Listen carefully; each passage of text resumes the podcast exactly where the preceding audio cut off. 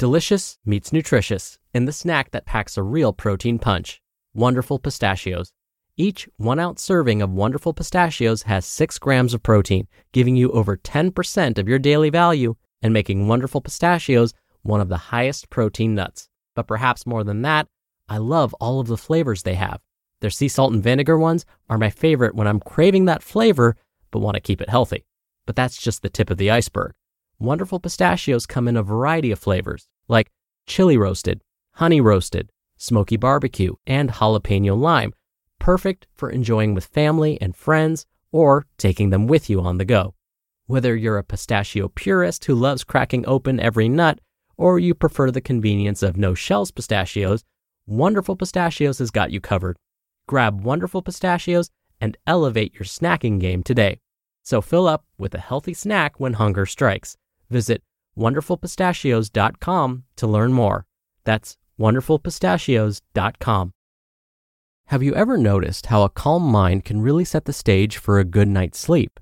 That's the idea behind our new podcast, Good Sleep. Greg, our host from Optimal Relationships Daily, is here to help ease you into a peaceful night's rest with some positive affirmations. And these affirmations aren't just comforting, they can help ease anxiety and nurture positive thoughts, setting you up for true good sleep. So, press play on good sleep tonight because a good tomorrow starts with a good night's sleep. Just search for good sleep in your podcast app and be sure to pick the one from Optimal Living Daily. This is Optimal Health Daily, episode 1665 Why Motivation Doesn't Matter. Five Steps to Firing Up Your Exercise Mojo by Rachel Trotta of racheltrotta.com. And I'm Dr. Neal Malik, reading you some of the most popular health and fitness blogs out there, with permission from the websites, of course, and always with a bit of my commentary at the end. Now, today is St. Patrick's Day, which is actually a big deal here in the US. But more importantly, it's actually my sister's birthday as well. So I wanted to wish my sister a very happy birthday. All right, and with that, let's get right to today's post as we optimize your life. Why Motivation Doesn't Matter Five Steps to Firing Up Your Exercise Mojo by Rachel Trotta of racheltrotta.com. When you've lost your exercise mojo, don't depend on motivation to get it back. I want to share a short story about a client whom I'll call Melissa. Like many of my clients and I do at times, Melissa recently went through a period of struggle with exercise motivation. In general, she felt blah and couldn't get herself out the door to exercise or to eat healthfully either. After a few weeks of this, Melissa confided in me what she was going through and I was able to connect with her on this very important tenet of my coaching programs. Motivation doesn't matter all that much.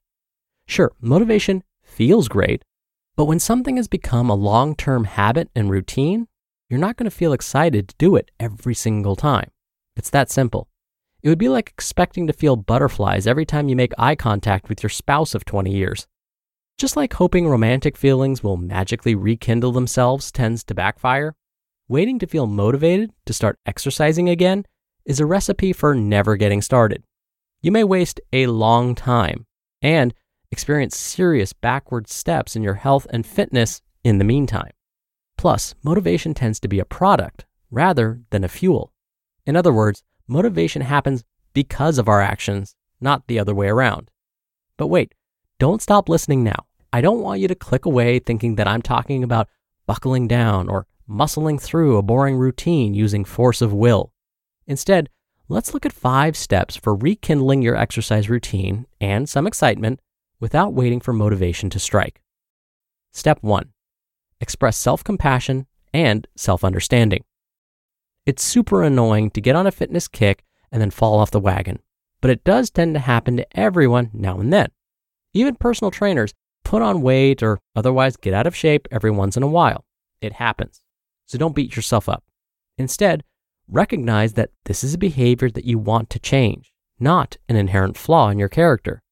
It's far less overwhelming to tackle a behavior change than to assume that you have to change something about yourself or your personality. Step 2 Be an investigator. Has anything else about your lifestyle changed? This is incredibly important.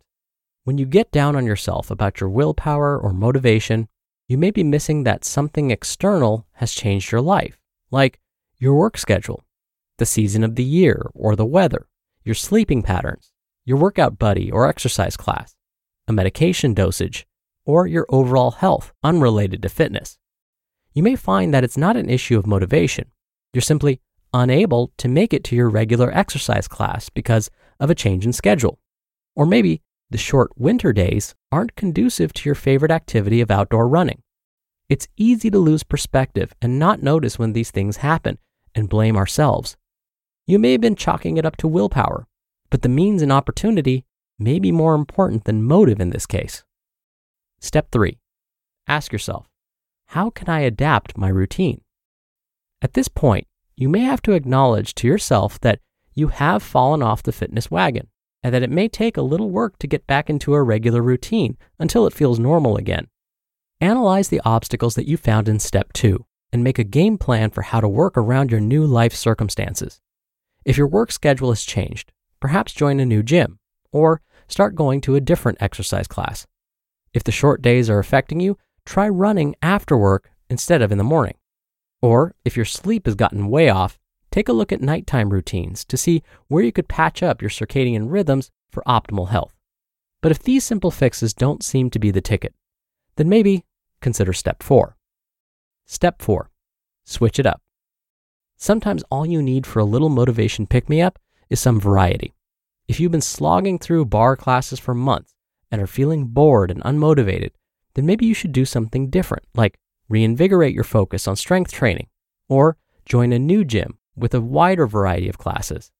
Special note if you work with a personal trainer, be honest with them that you need something new to focus on. Most trainers have a wide range of skills and can be very flexible in varying up your workouts. And step five, get real about results that matter to you. Have you heard the saying, what gets measured gets managed. This refers to the fact that we tend to perform better when we track results. Think of yourself not just as a recreational exerciser, but as an athlete. Pick a goal for yourself, something that matters to you, and make a plan to accomplish it. Track your metrics and outperform yourself. For example, I find that my running clients do best when they wear trackers and watch their distance and pace.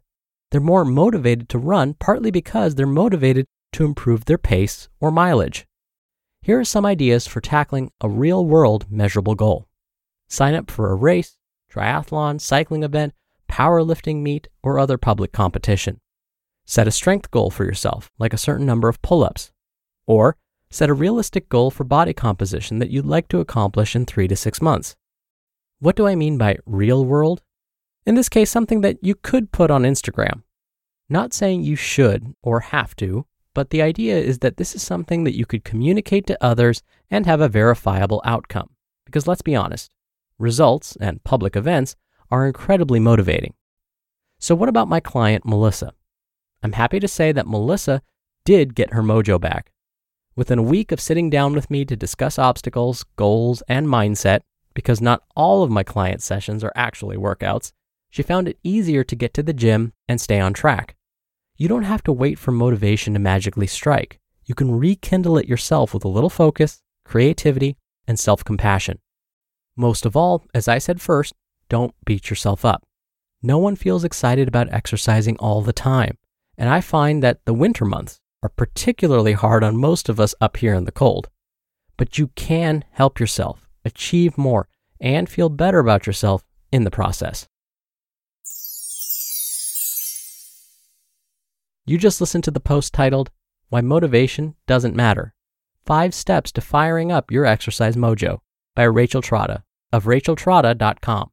When you're hiring, it feels amazing to finally close out a job search. But what if you could get rid of the search and just match? You can with Indeed. Indeed is your matching and hiring platform with over 350 million global monthly visitors and a matching engine that helps you find quality candidates fast. Ditch the busy work. Use Indeed for scheduling, screening, and messaging. 93% of employers agree Indeed delivers the highest quality matches compared to other job sites. One of the things I love about Indeed is that it filters out incompatible applicants. So when you're hiring, The process is much faster, and you only have to consider applicants that are already likely to be a great fit. And listeners of this show will get a $75 sponsored job credit to get your jobs more visibility at indeed.com slash health. Just go to indeed.com slash health right now and support our show by saying you heard about Indeed on this podcast. Indeed.com slash health. Terms and conditions apply. Need to hire? You need Indeed. Dr. Neal here for my commentary. I really appreciated all of the great advice Rachel provided. When Rachel said that it's important to find a goal that's meaningful to you, it reminded me of something I use all the time.